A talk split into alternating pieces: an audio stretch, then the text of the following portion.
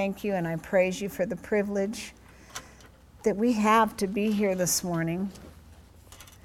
I thank you, God, that your anointing has already destroyed every yoke of bondage in the name of Jesus. And we are more than conquerors through you, Jesus.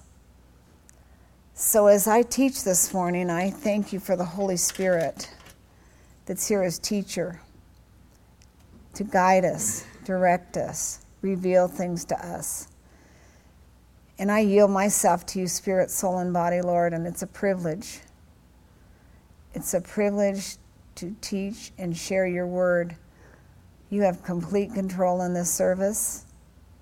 And I thank you, Lord, that every person, whether it be present here or that will hear these teachings, will be set free from the hindrances that defilement of an evil report can cause. And so I thank you, God, that as this word goes forth, it goes forth and it falls on good ground, good soil, and it brings forth a mighty harvest. And people that have either are in the middle of this right now that are having evil reports spoken against them or they've been they've given them? Or if someone is defiled by one god my prayer this morning is that deliverance comes in jesus name. And everyone said amen. As i um, was with the lord a minute ago in the restroom he spoke to me and he shared some things about when we're growing up and children, things that are spoken to children, um, peer pressure mainly, especially when they get into junior high and high school. In my counseling, I've had many people's lives that were affected because of things that were said to them by their peers at school or by their friends at school, things that were said in teasing or things that were, were spoken. And it has stuck with them. And they need to be set free from it this morning. Whole lives were changed because of things and words that were spoken. And so, God, today I just pray that if there be anyone here that this morning that they be set free from this. In Jesus' name, amen. Symptoms of the disease or of disease. We've been teaching on the defilement of an evil report. Developing bitterness and or rebellion even though the person involved did not directly offend us. Setting number 2, that was number 1. 2. Setting ourselves up as the judge in matters which are God's responsibility and recruiting others to our side. Number 3.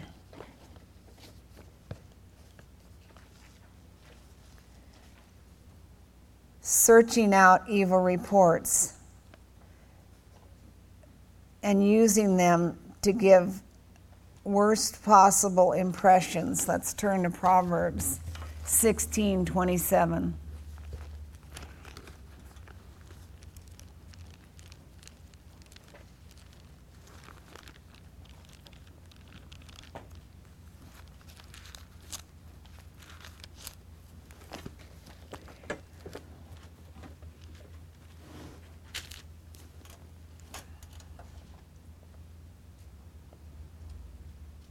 In the King James, an ungodly man diggeth up evil, and in his lips there is a burning fire. And then in 28 it says, A froward man soweth strife, and a whisperer separates chief friends. That's pretty heavy when you look at that. In the Amplified,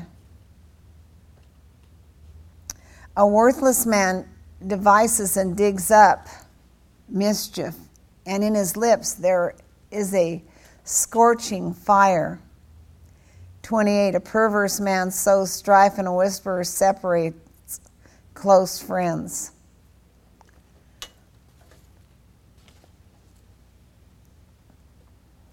Number four, believing that such actions are actually accomplishing God's will rather than realizing that we give non Christians occasions to blaspheme God's name because of our lack of genuine love. In 1 Corinthians 6 5 through 8. Nothing saddens me more when I hear people say that, oh, that person, they're, they say they're a Christian, they've got it on their truck or their car or whatever, and yet they stole from me or they did a poor job. If you're in business, do the best job you can. Amen. I heard somebody say something, and I know I've been guilty of this before.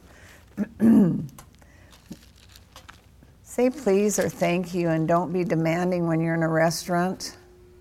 You know, we shouldn't, if you're going to a restaurant, be willing to wait don't be in a hurry or rude. And I know I've been guilty of that. I've asked God to forgive me as we went through this. 1 Corinthians 6, 5 through 8. You are, we are a servant no matter where we are, whether we're being served or not, we're still the servant. And if you do find yourself that you are a little crabby, you don't say please and thank you, leave a large tip even if, if you weren't cranky, leave a large tip. If they know you're a Christian and you're coming in, leave a large tip. That's something that Pastor and I have chosen to do, especially if you have a good waitress. Let her know or him know that, that they, they've really treated you well. Okay, 1 Corinthians 6 5 through 8. I speak to your shame. It is so. There, it, there is not a wise man among you, no, not one that shall be able to judge between his brethren. But brother, brother goeth to law with brother, and there, and that there, and that before the unbeliever. Now you know I like to read out of the Amplified. Now therefore there is utterly a fault among you, because you go to law one with another. Why do you not rather take wrong? Why do you not rather suffer yourselves to be defrauded? Nay, ye do wrong and defraud, and, you, and that your brethren. I'm going to read that in the King James Version.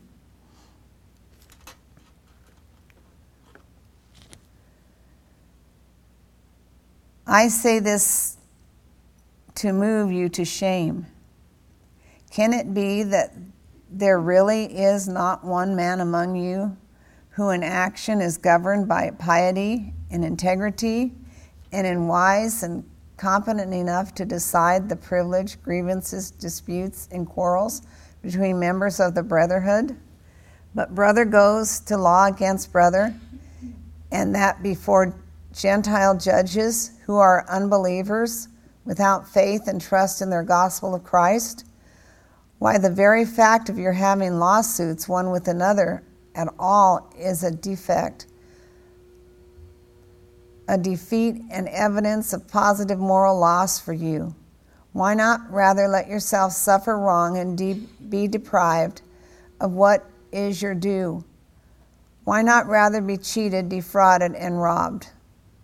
But instead, you yourselves, who wrong and defraud, and that even your own brethren by so treating them.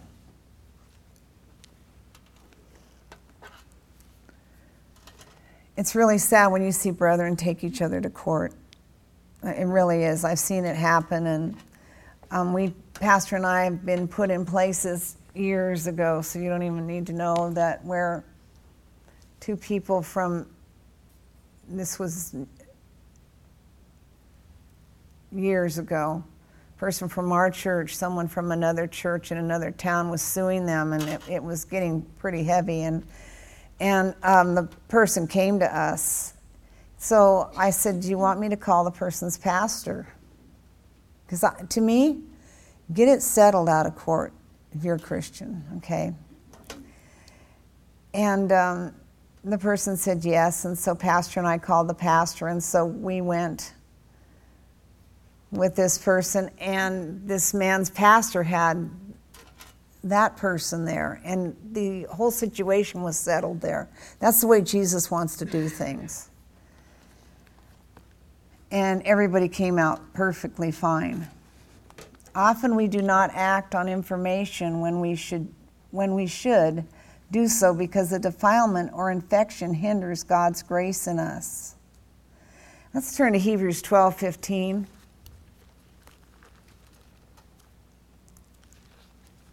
Hebrews 12 is a heavy chapter. How many know that?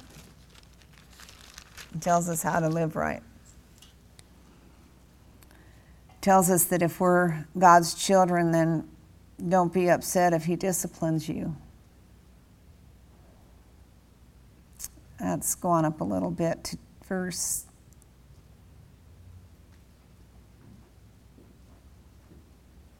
verse 8.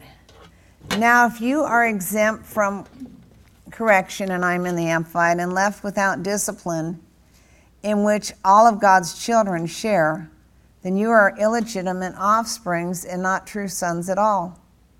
Moreover, we have had earthly fathers who disciplined us, and we yielded to them and respected them for training us. Shall we not much more cheerfully submit to the Father of spirits and so truly live?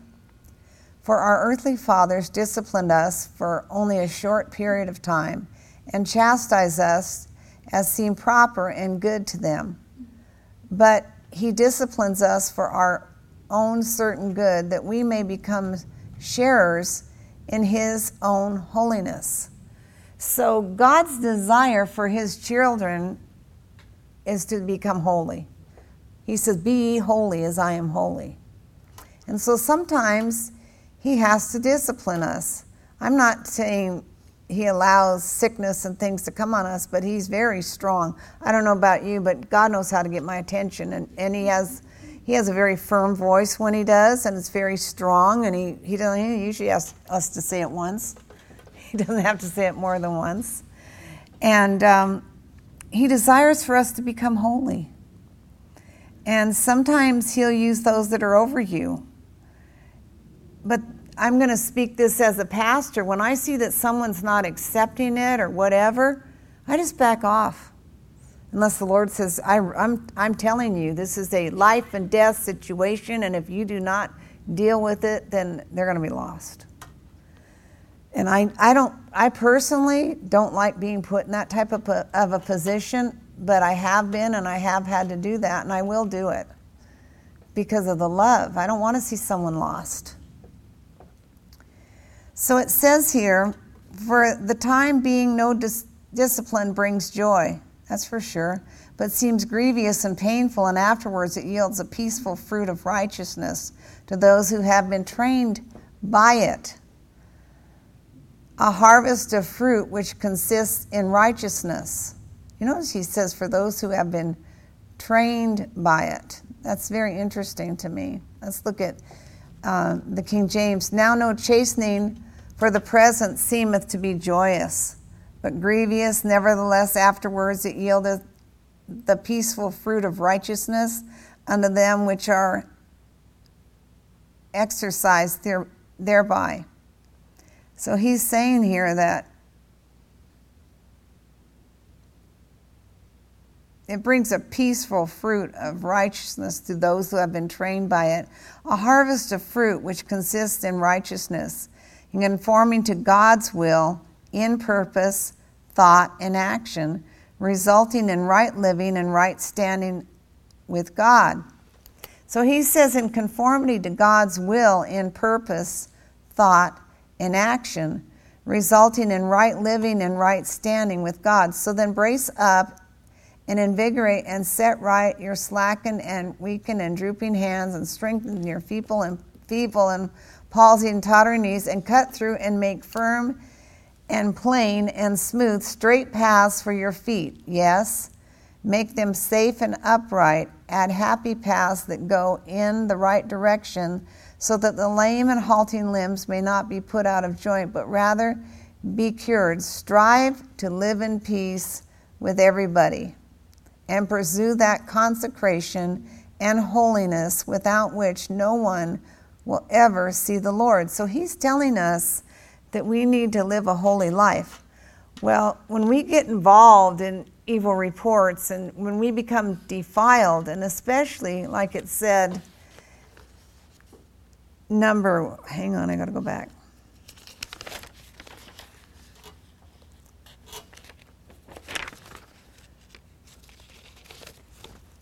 Sorry.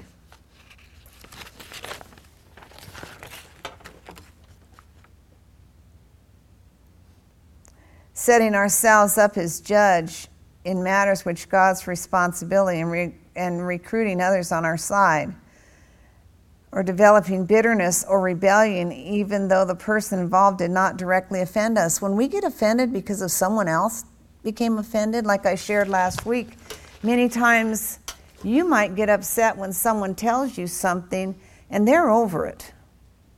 They're over it. But you're hanging on to it. And like I shared last week, there was a situation that I didn't realize that I was still had offense towards someone over because of things that were done. But when God showed me that, I, I wanted to sit back there and cry. I think I might have, and I was I was repenting. Often we do not act on information. I'm back on the, the page. Often we do not act on information when we should do so because the defilement or infection hinders God's grace in us. That's heavy. We don't act on information when we should do so because the defilement or infection hinders God's grace in us. Hebrews again, 12, 15, looking diligently lest any man fall of the grace of God, lest a root of bitterness springing up trouble you, and therefore many be defiled. So this root of bitterness springs up and troubles you, and many are defiled. Now, Brother Hagin talked about this about a, two families that he had in his church. And it was really interesting, and I think he has it in one of his books. Probably does, I'm sure. About this one family that never seemed to, they, we'll kind of leave them out of it, but they were not the most faithful, whatever family in the world, yet this other family was. But this family that liked to hang on to bitterness they always had things taking place in their lives. And someone went and asked him about it one time, and he said, Well, they've allowed themselves to fail from the grace of God because a root of bitterness springs up and troubles them, and many be defiled. And so, what would happen in this family when, when he taught it in class, it was much, he would teach deeper into what he would say in his books or what he would teach on stage or when he was out speaking, and he shared how this family had a tendency to gossip um, amongst each other and allow bitterness to enter in there, and so they were constantly having problems.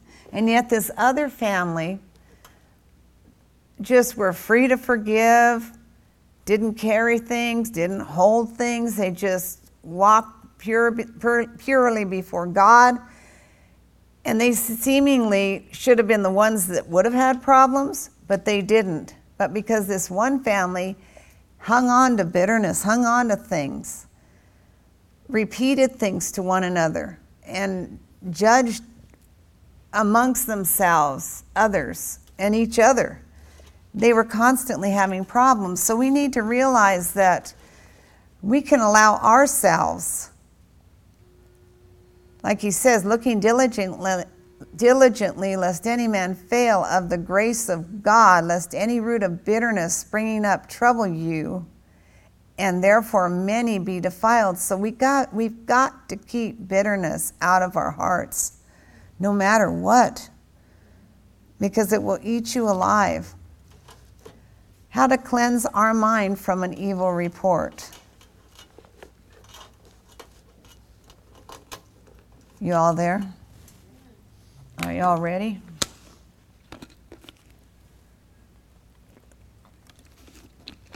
I'm going to pray over this for a minute.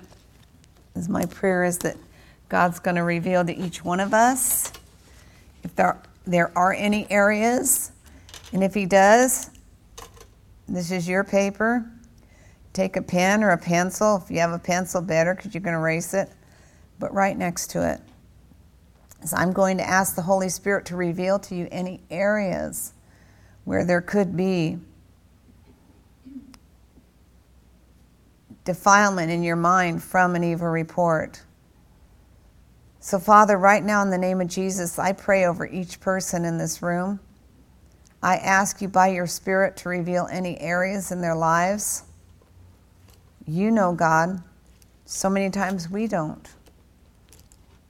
We don't realize the depth that things have gone and what they've caused. So, my prayer is, Father God, that all of us, any of us, that have any of these areas in our lives, that we become freed from it.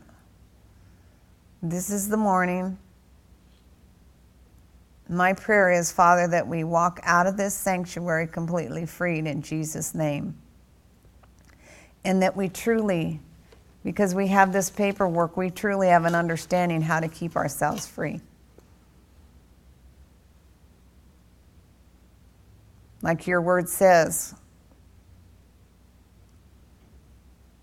When a person is set free, the enemy goes and tries to grab more and come and come back to that house and, and come back seven times. And God, we do not want any bitterness or resentment in our lives.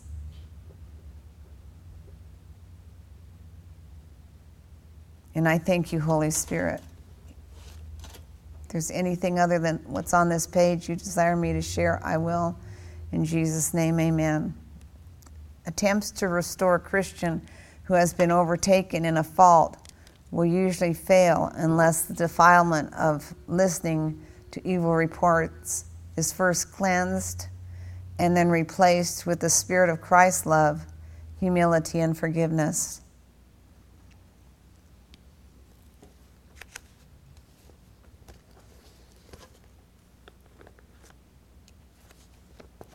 Number one, ask God to cleanse your mind from the defilement of an evil report. We've all had them said against us. If you're in any form of management, trust me, you've had them spoken against you. It doesn't take much to live in this world to not have this take place, trust me.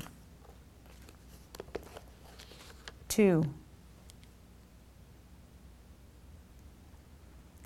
pray for God to give you genuine love for each one involved in the evil report.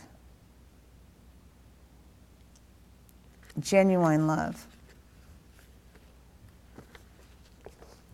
Now it's interesting, this is one of the hardest things there is, especially when someone, you remember when the disciple went to Jesus and said, Well, how many times do we have to forgive? Seven? Seven sounds like a good number. No, Jesus said 75, 70 times seven. One offense. It's a lot. That's a lot of harassment from the devil, let me tell you.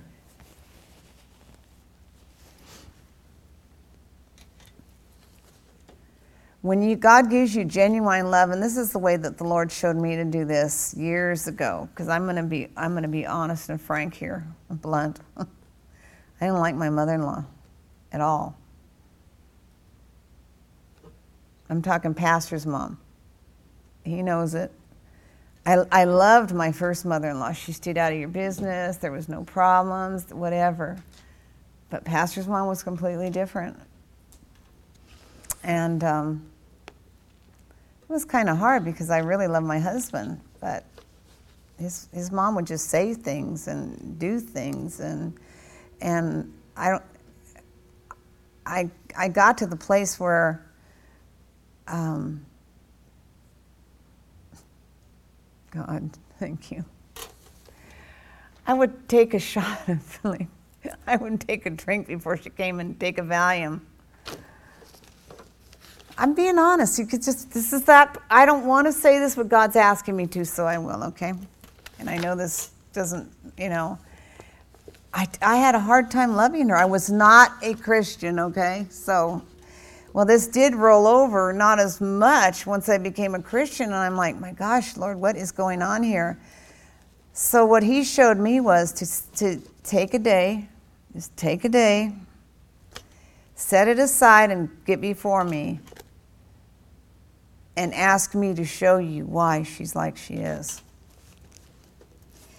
And um, I did. And I remember one thing my mom said because I had mentioned it to my mother, and we did not gossip in our house. We did not hold resentments, whatever. And she said, You know, you're wrong. And I said, Okay. She said, You need to look at her as the person that carried your husband, who you love, for nine months, took care of him, raised him, the whole thing. And that was fine. It went, to be honest, it went in one ear and out the other until I got before God. And God started to reveal to me. He took me way back into her childhood and showed me the things that had taken place in her life. And it, it took a day. And I, I just got before God and, and repented. And after that, I genuinely could love her. And so it, it takes time. It's not just this quick, God forgive me and move on because when you genuinely love someone, you're going to love them unconditionally no matter what. And so after that, I was able to really appreciate her and love her and understand what she'd gone through. And it was pretty heavy. And so pray for God to give you genuine love for each one involved in the evil report. And that was one thing that bothered me the most was that his mom would come and share things with me about the family and things in the family and I just I didn't want to hear that stuff because you know how when you hear things about someone it gives it you you look for that in them. You ever notice that? Don't look for that in me now because I but when you hear things about someone you you look for that. Well, is that really true what that person's told me? Well, that's not how God is because we just learned in the class before that we've been redeemed and covered by the blood. And so I didn't want to hear those things. That was one of the most upsetting things. But you know, after God showed me all that, I was able to use the wisdom to turn the thing around every time, every time an evil report would come. I was able to use the wisdom to turn that thing around and and get her to see the best in that person. Number 3. You're all looking at me like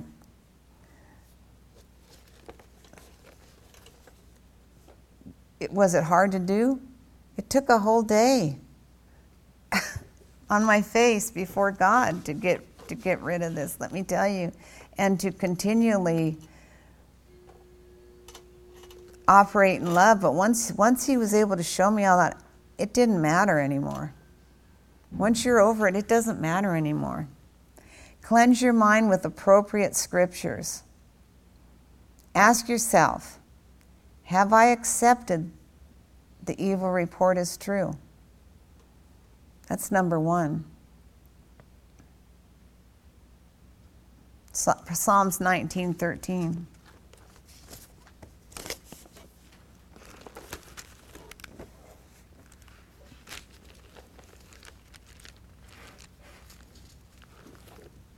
Remember, Satan is the accuser of the brethren.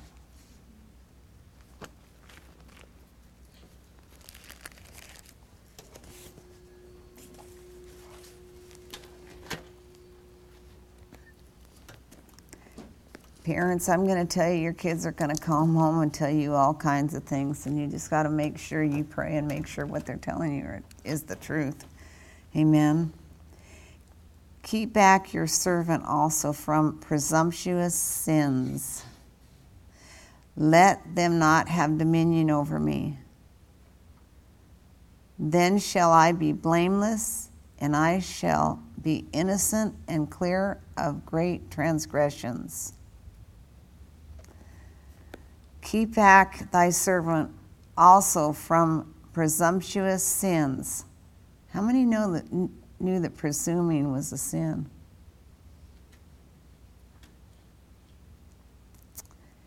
Let them not have dominion over me, then shall I be upright, and I shall be innocent from the great transgression. Let the words of my mouth and the meditation of my heart be acceptable in thy sight, O Lord, my strength and my redeemer.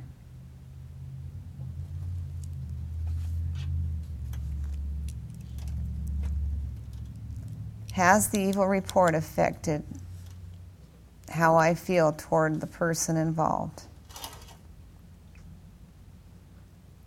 The simple believeth every word but the prudent man looketh well to his going. Presumptuousness is to take for granted and assume to be true in the absence of proof to the contrary. This is if you there's two things that pastor hates. He hates people that assume things and lying. So, presumptuous is to take for granted and assume to be true in the absence of proof to the contrary. Has the evil report affected how I feel toward the person involved? And if you, God's giving you any people, I would suggest that you take this and go home and pray about it, or if He's giving them to you right now, because I've asked Him to Write their names down so you can get it dealt with. Proverbs 15 4.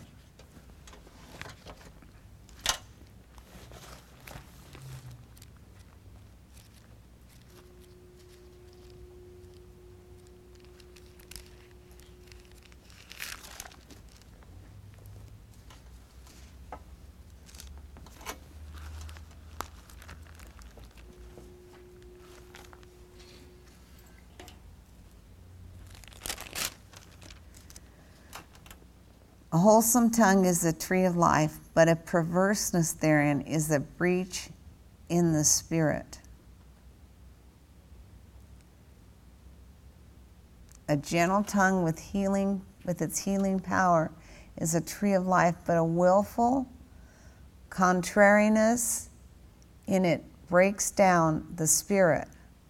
So we ourselves break down our own spirit by the words of our mouth.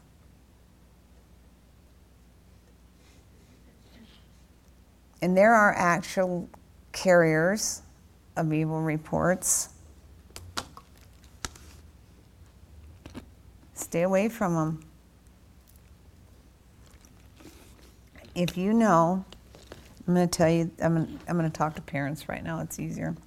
If you know that there are certain people that when your kids come home, they act different?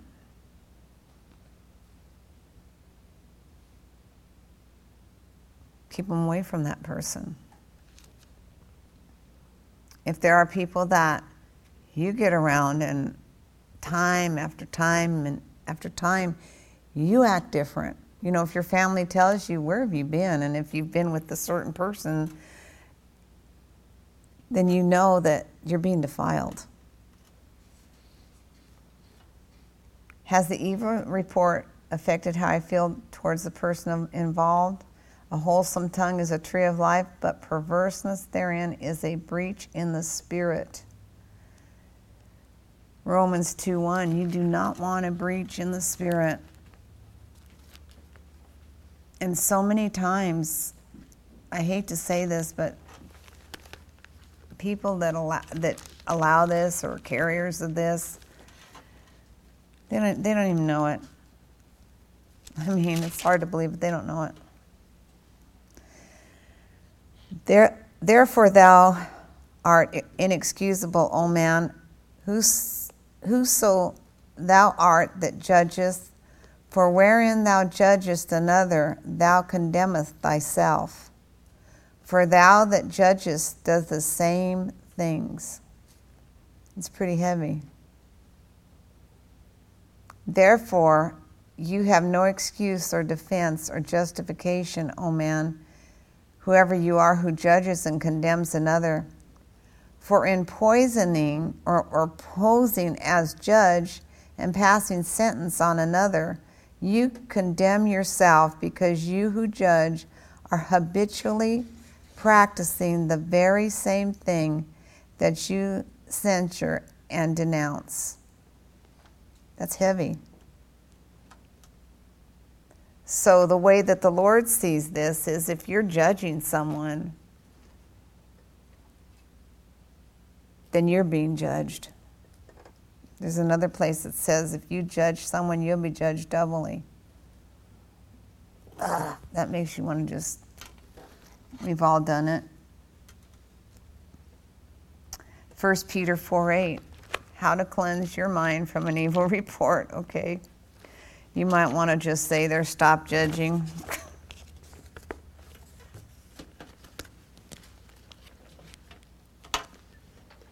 Don't go out and and um, sit and people watch, because sooner or later, with someone, sooner or later, you're going to be saying something that's not positive about that person. Look at that one over there. Well, look at that one. Am I as fat as that one? Um, whatever. You know what I mean? Sooner or later, if you're out people watching, and some people like to do that as a hobby, don't get involved in that. Okay? I mean, people are interesting to watch, but you know what happens? You start looking at them and judging them. Jesus said, I didn't come to judge the world, I came to save it. Okay? So who are we?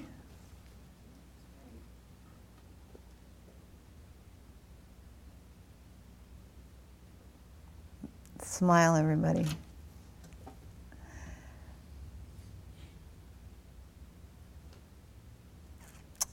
Okay, 1 Peter 4 8.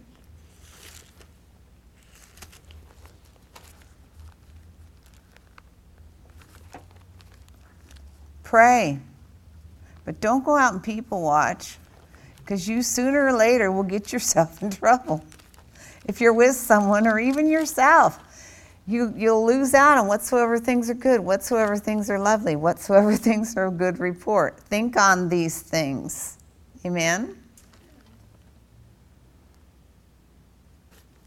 How do I know? Because I've been there. We've all done it. Thank you, Jesus. Above all things, have fervent charity among yourselves, for charity cover, shall cover the multitude of sins. If you have love and charity, it will cover a multitudes of sins. In other words, it will forgive and disregard the offenses of others. That's what the Amplified says. Above all things, have intense and unfailing love for one another for love covers a multitude of sins, forgives and disregards the offenses of others.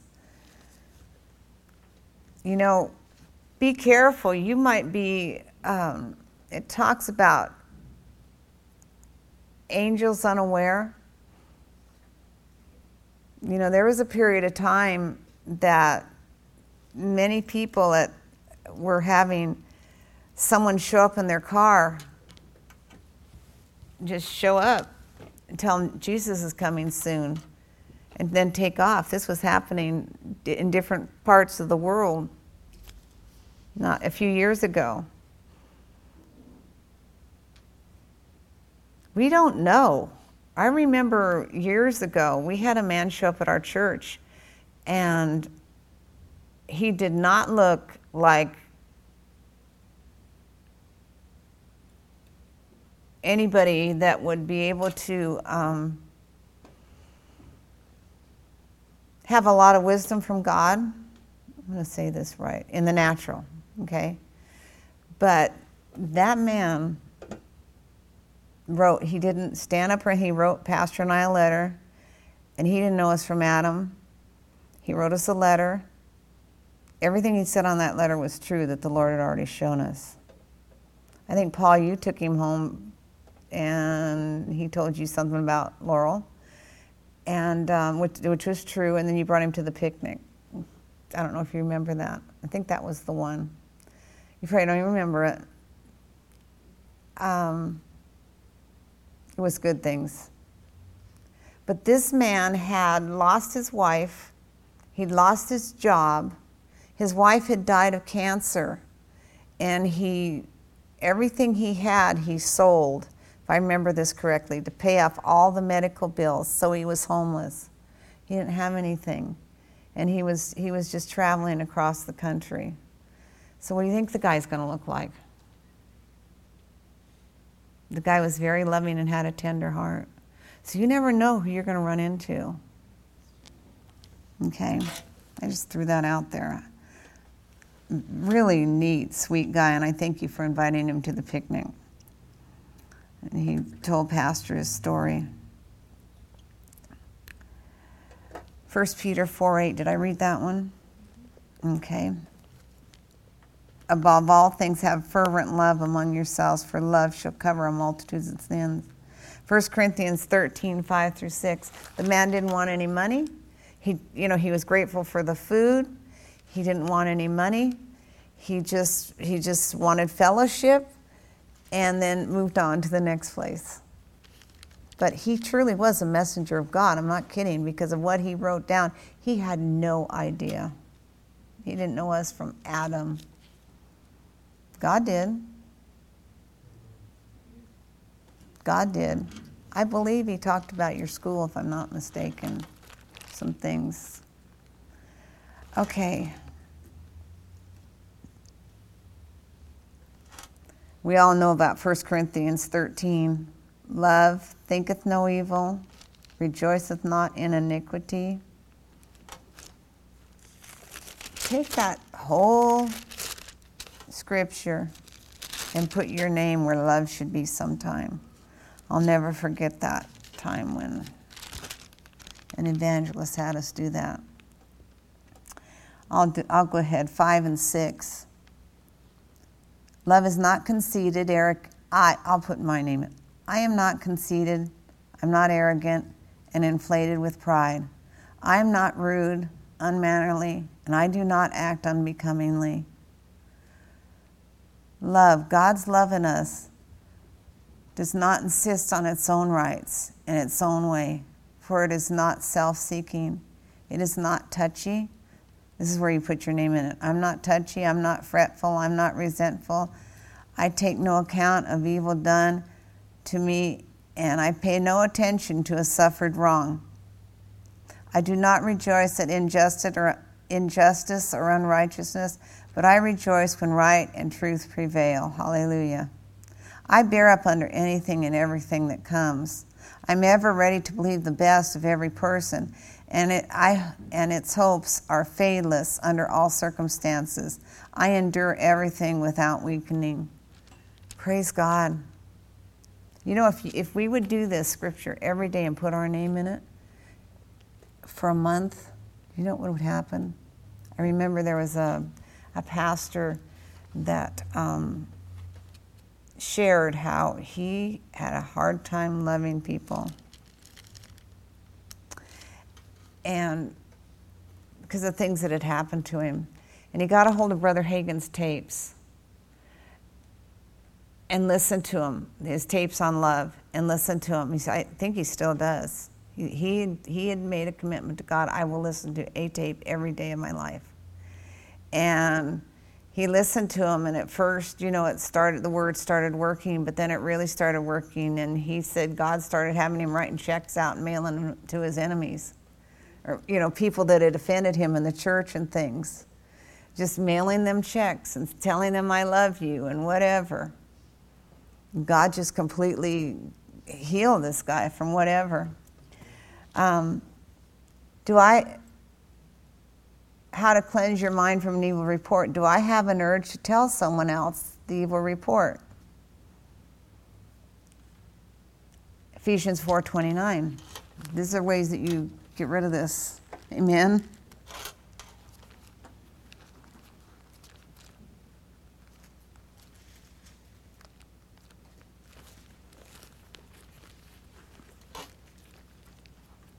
It saddens me when I get prayer requests all the time from pastors that are going through this very same thing and, and they don't know what to do. I've sent this whole thing to them and say, here, teach it if you need to. Ephesians 4:29. Because once that bitterness gets in to people, like it says, it will defile many. It eat, bitterness will eat a person. Ephesians 4:29. Let no foul or polluting language, not nor evil or evil word, nor unwholesome or worthless talk ever come out of your mouth, but only such speech as is good and beneficial to the spiritual progress of others, as is fitting to the need and the occasion, that it may be a blessing and give grace, God's favor to those who hear it. Has the evil effect report affected you? How you feel towards that person?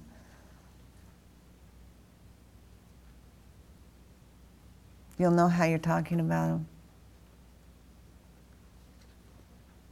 If you're if you're affected, you'll know what comes out of your mouth. King James, let no corrupt communication proceed out of your mouth, but that which is good to the use of edifying that it may minister grace unto the hearers. You notice the next verse says, And grieve not the Holy Spirit of God, whereby you are sealed unto the day of, of redemption. That's powerful. It's so powerful. I'm going to tell you, we've all been guilty of this, myself too. And we're going to all ask God to forgive us after. Proverbs 11 13. We're in the last of the last days, church. Today would be great to be raptured. How about you? I wouldn't miss any of this. Sit around the the marriage supper for seven years with Jesus. Can you imagine? Proverbs 11 13. Can hardly wait. A talebearer reveals secrets, but he that think that is of a faithful spirit, of a faithful spirit concealeth the matter. When a talebearer comes and reveals something to you, do you conceal it? I mean, I, I understand that there's times if someone's ready to kill themselves, you need to go and tell someone in authority. I've had to do that before. Or, I, I understand there are things that you have to deal with and do. But this is everyday living.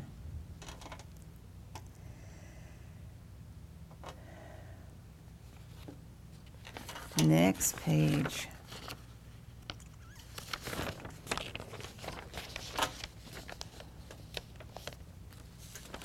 how to get delivered from this. Proverbs 17 9.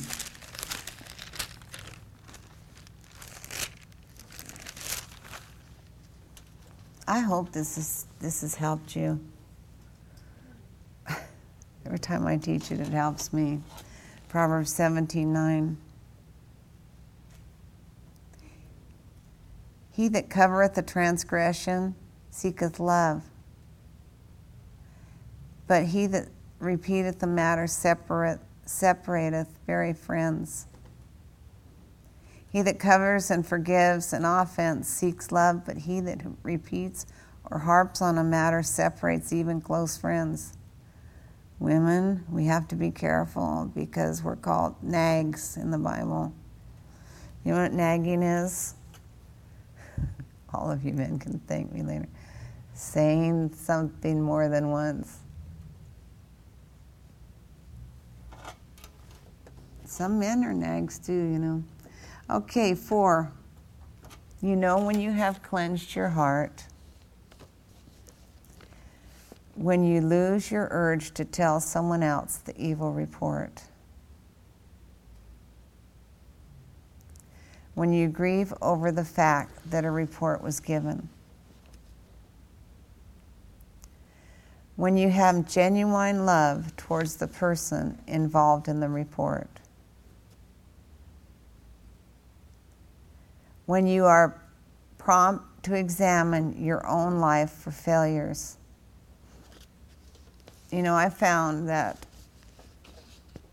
in the years of counseling that usually when someone has bitterness towards someone, it's the same fault that they have in themselves that they're seeing in that other person. Seriously, it's usually the same exact thing that they dislike about that other person that they are harboring in themselves. Five, act on what you've heard. Is God directing you? Is God directing you to contact the one who gave the evil report? I'm going to tell you this takes intestinal fortitude.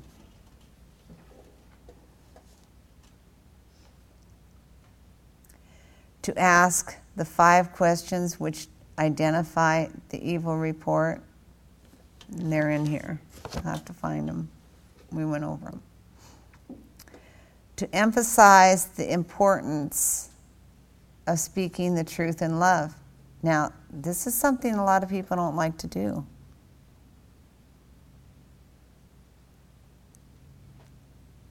John 17 20. If someone asks you if, if, your, if your top looks ugly, tell them the truth.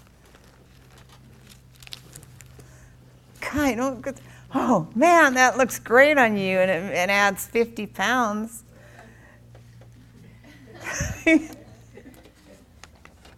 oh, you look so great in that color, and you look horrible. You know, I want to know, you know, your hair. If you ask someone, I mean, if someone asks you, "Do you like my hair?" Tell them the truth. I had this nail polish that it was so ugly. I knew when the gal put it, this was recently, it was that, that gold junk. I remember Lisa told me when my hand shut up in front of her, she on. I knew it when she got it on me, but the girl had a friend from out of town that was coming, so I thought, I don't want to tell her to take it off. So I just left it on there. Pastor hated it. He just was like, ah. Everybody asked, they said, I don't like it. I am the worst nail painter in the world, so I just left it on until it was time to get it off. But if someone asks you, be honest. Okay, where are we now? The, speaking the truth, John 17. Do these make me look bigger? Oh no, they look great on you. Trust me, your husband will tell you the truth.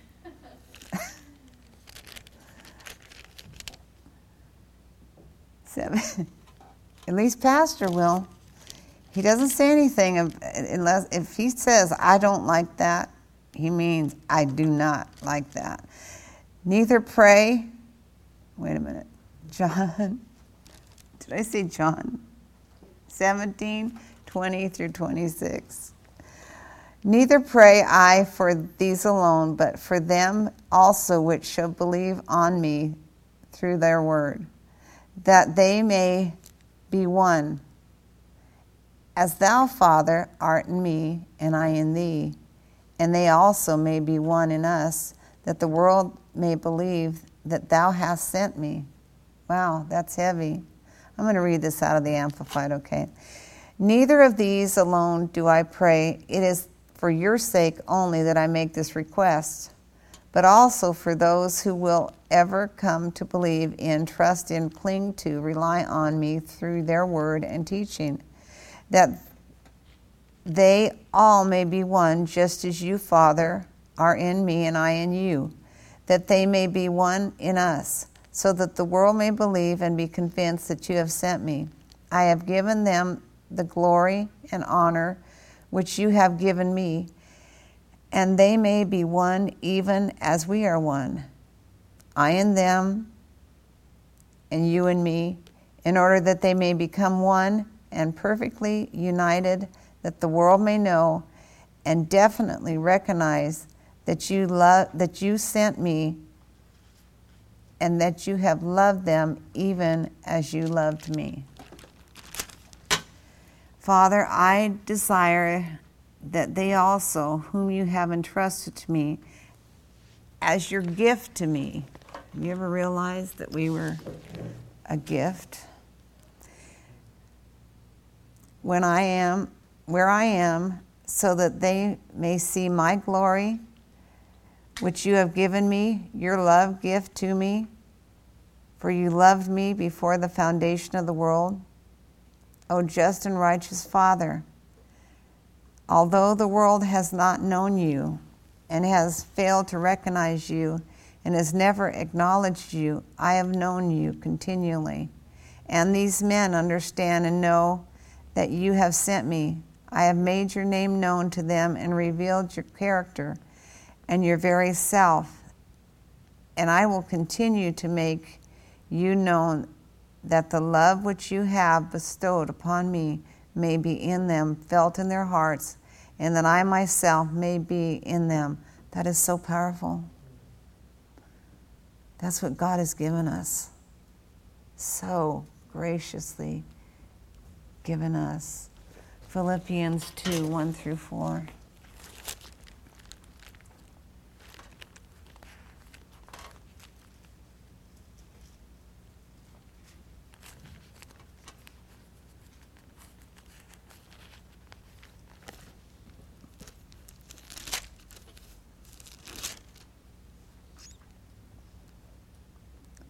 So by, so by whatever appeal to you there in our mutual dwelling in Christ, and by whatever strengthening and counseling and encouraging our relationship in Him affords, by whatever persuasive incentive there is in love, and whatever participation the Holy Spirit we share and by whatever depth of affection and compassion, sympathy, fill up and complete my joy by living in harmony and being of the same mind and one purpose, having the same love, being in full accord and one harmonious mind and intention. Thank you, Jesus. Do nothing from factional motives through contentiousness, strife, selfishness or unworthy ends or prompted by conceit and empty arrogance. Instead, in the true spirit of humility, lowliness of mind, let each one regard the others as better than and superior to himself, thinking more highly of one another than you do of yourselves. Let each one of you esteem and look upon and be concerned for not merely his own interest, but also each for your interest of others. Let this same attitude and purpose and humble mind be in you, which was in Christ Jesus. Let him be your example in humility. Glory to God. That is so very powerful.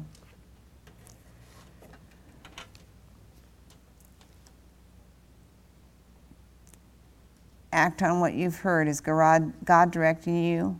Is God directing you to con- contact the one who gave the evil report, to ask the five questions which identify the evil report, to emphasize the importance of speaking the truth in love, to contact the person involved in the situation, to contact the person involved in the evil report in order to check out the facts and help to restore in the spirit of meekness. Matthew 18 15.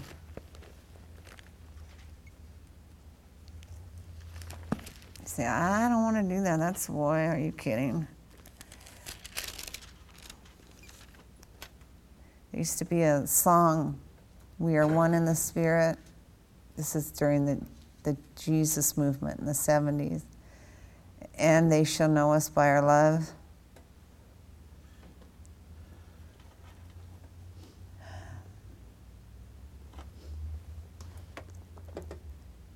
If your brother wrongs you, go and show him his fault between you and him privately. If he listens to you, you have won back your brother. But if he does not listen, take along with you one or two others, so that every word may be confirmed and upheld by the testimony of two or three witnesses. If he pays no attention to them, refusing to listen and obey, tell it to the church. And if he refuses to listen, even to the church, let him be to you as a pagan and, and a tax collector. Jesus didn't like tax collectors too much. That's heavy. Are you willing to do that? If it meant restoring someone? If it meant protecting you? Ouch. Galatians 6 1.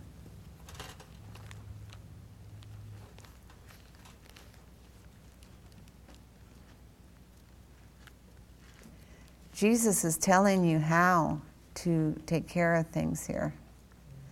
If the body of Christ would take care of things the way Jesus Christ told them to, we would be much further along than we are this day. Galatians 6 1. Brethren, if any person is overtaken in misconduct or sin, or by any sort, you who are spiritual, who are responsible to and controlled by the Spirit, should set him right and restore and reinstate him without any sense of superiority and with all gentleness, keeping an attentive eye on yourself, lest you should be tempted also. You get the last part? keeping an attentive eye on yourself, lest you should be tempted also. To contact those who respond, uh, to contact, are you willing to contact the person involved in the situation? Contact the person involved in the evil report in order to check out the facts and help to restore the spirit of meekness? to contact those who are spiritually responsible for the situation. Once informed, their responsibility rests with them.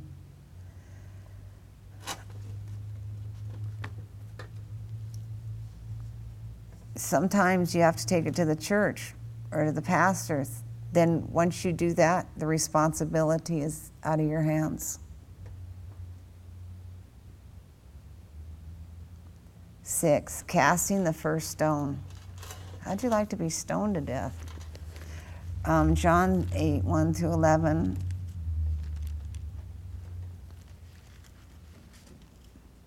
Remember when Jesus said, brought, remember the woman?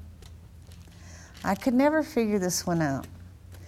If you're committing adultery, there's got to be two of you, right? Why was the woman brought? Where was the guy?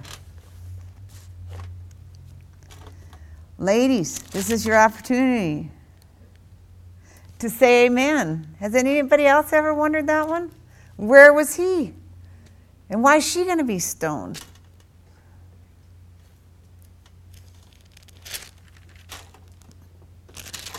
That's just heavy. One But Jesus went to the Mount of Olives early in the morning at dawn. and came back into the temple court, and the people came to him in crowds. He sat down and was teaching them, and the scribes and the Pharisees brought a woman who had been caught in adultery. They made her stand in the middle of the court and put the case before him. Teacher, they said, this woman has been caught in this very act of adultery. Now Moses is in law commanded us to, that such women offenders should be stoned to death. What do you say we should do with her? They, they said this to test him. They just wanted to test him, hoping they might find a charge on which they could accuse him. But Jesus stooped down and, and wrote on the ground with his finger. However, I've heard many sermons taught on what he wrote with his finger. However, when they persist, persisted with their questions, he raised himself up and said, Let him who is without sin among you be the first to throw a stone at her. Then he bent down and went on writing on the ground with one finger. They listened to him, and then they began going out.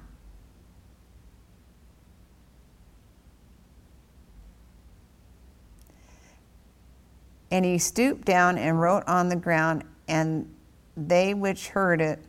So he must have been writing and speaking, you think?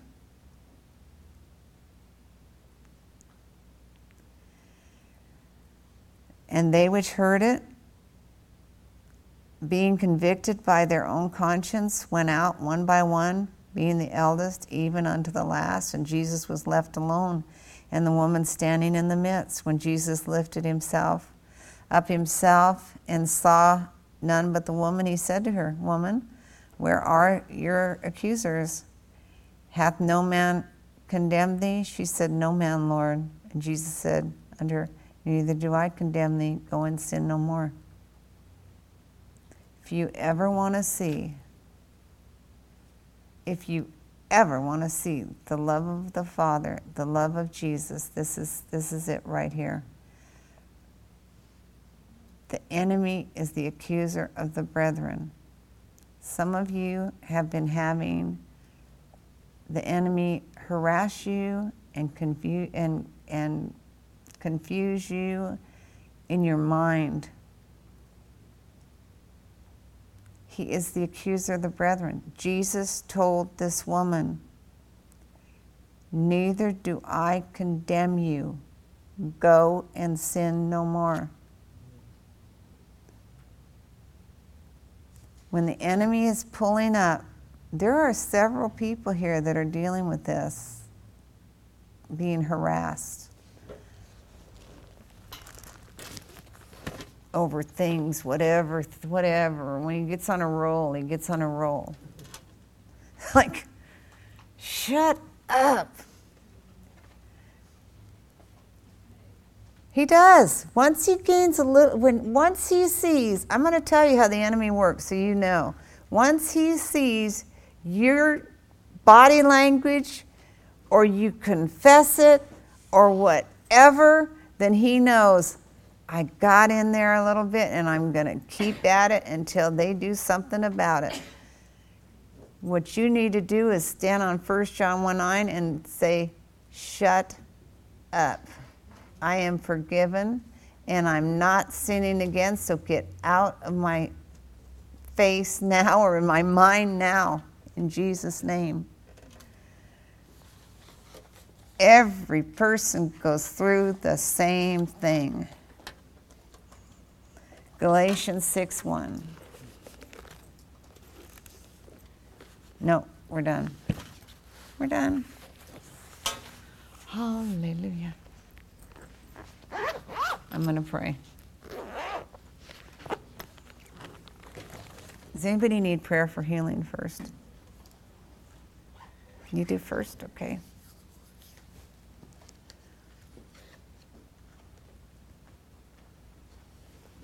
I realize that some of you are, are managers and you have to deal with these things at work.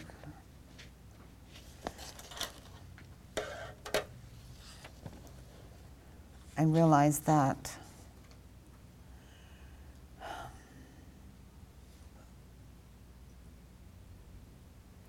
things have been spoken that have pierced you very deeply in your heart, things that, that people have said about you.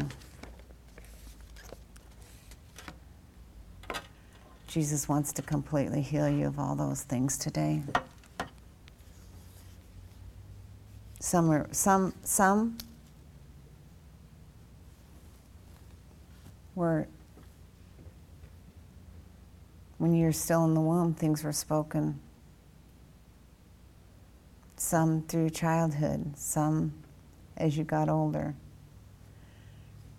I don't know those things unless the Lord shows me, but Jesus knows them.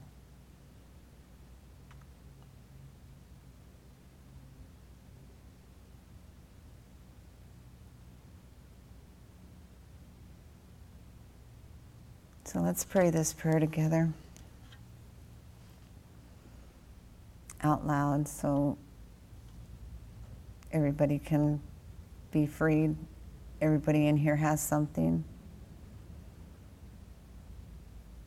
God wants you free from it, from being defiled by an evil report, by things that were said maybe years ago about you in a job or something that's that's happened now, or things that were said in your childhood or things that other when you were in school kids said about you or whatever that's a defilement and the lord wants you set free from it. So just repeat after me if you mean this in your heart. Heavenly father i thank you that jesus christ paid the price for my healing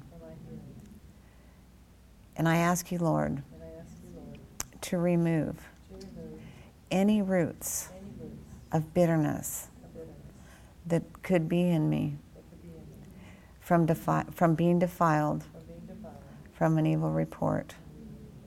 I also ask you, Lord, to remove all hurts, all oppression,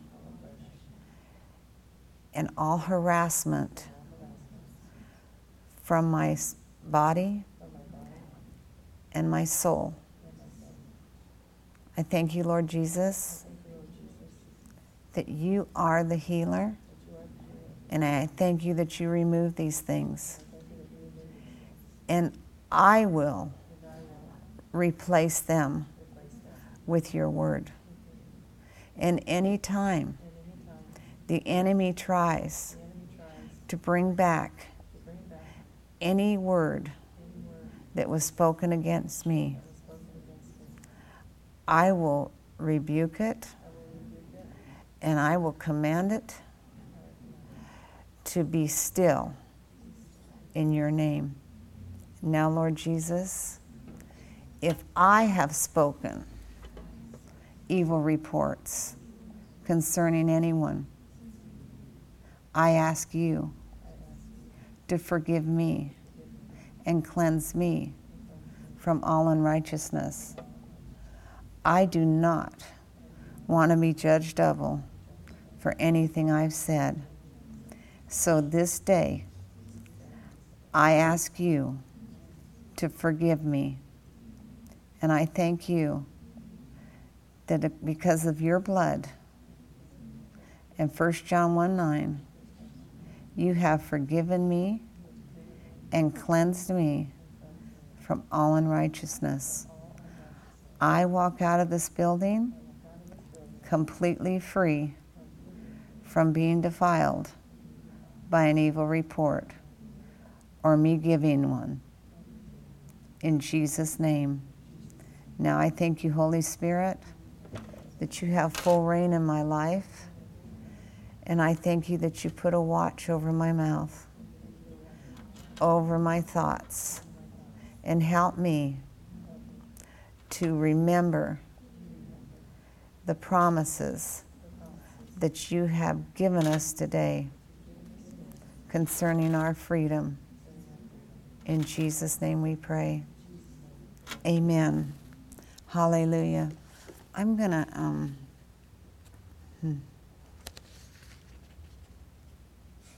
This is called disloyalty, the spirit of Absalom. I'm going to pass them out. I was going to wait and teach on it, but I think it's needed. So, Terry, do you mind passing these out? I pray Pastor made enough. If, if he didn't, I've got this. He was.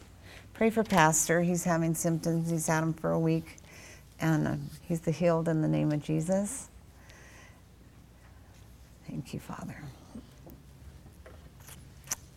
I'm going to close the service. I believe this is going to be the best week you've ever had. Please read these. Pastor got up this morning and took time to print them, so please read them.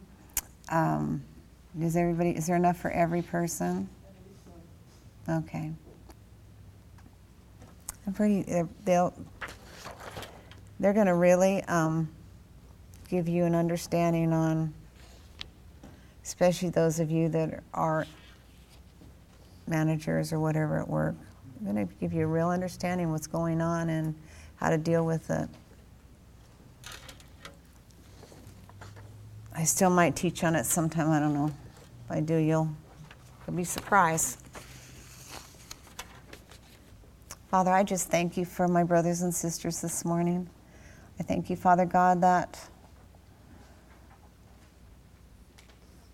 your anointing is upon their week that this week, as they go out, as we all go out and do the things that you have commissioned us to do, that we have your anointing upon us and we operate in your anointing. As we go out from this church this morning, everything that we put our hand to shall prosper God, I thank you that we're the head and not the tail. We're blessed coming in and we're blessed going out. I thank you that the blessings of Abraham rest upon us. I thank you, Father God, that your word says, Beloved, you wish above all things that we would prosper and be in health as our soul prospers. I thank you, Father God, that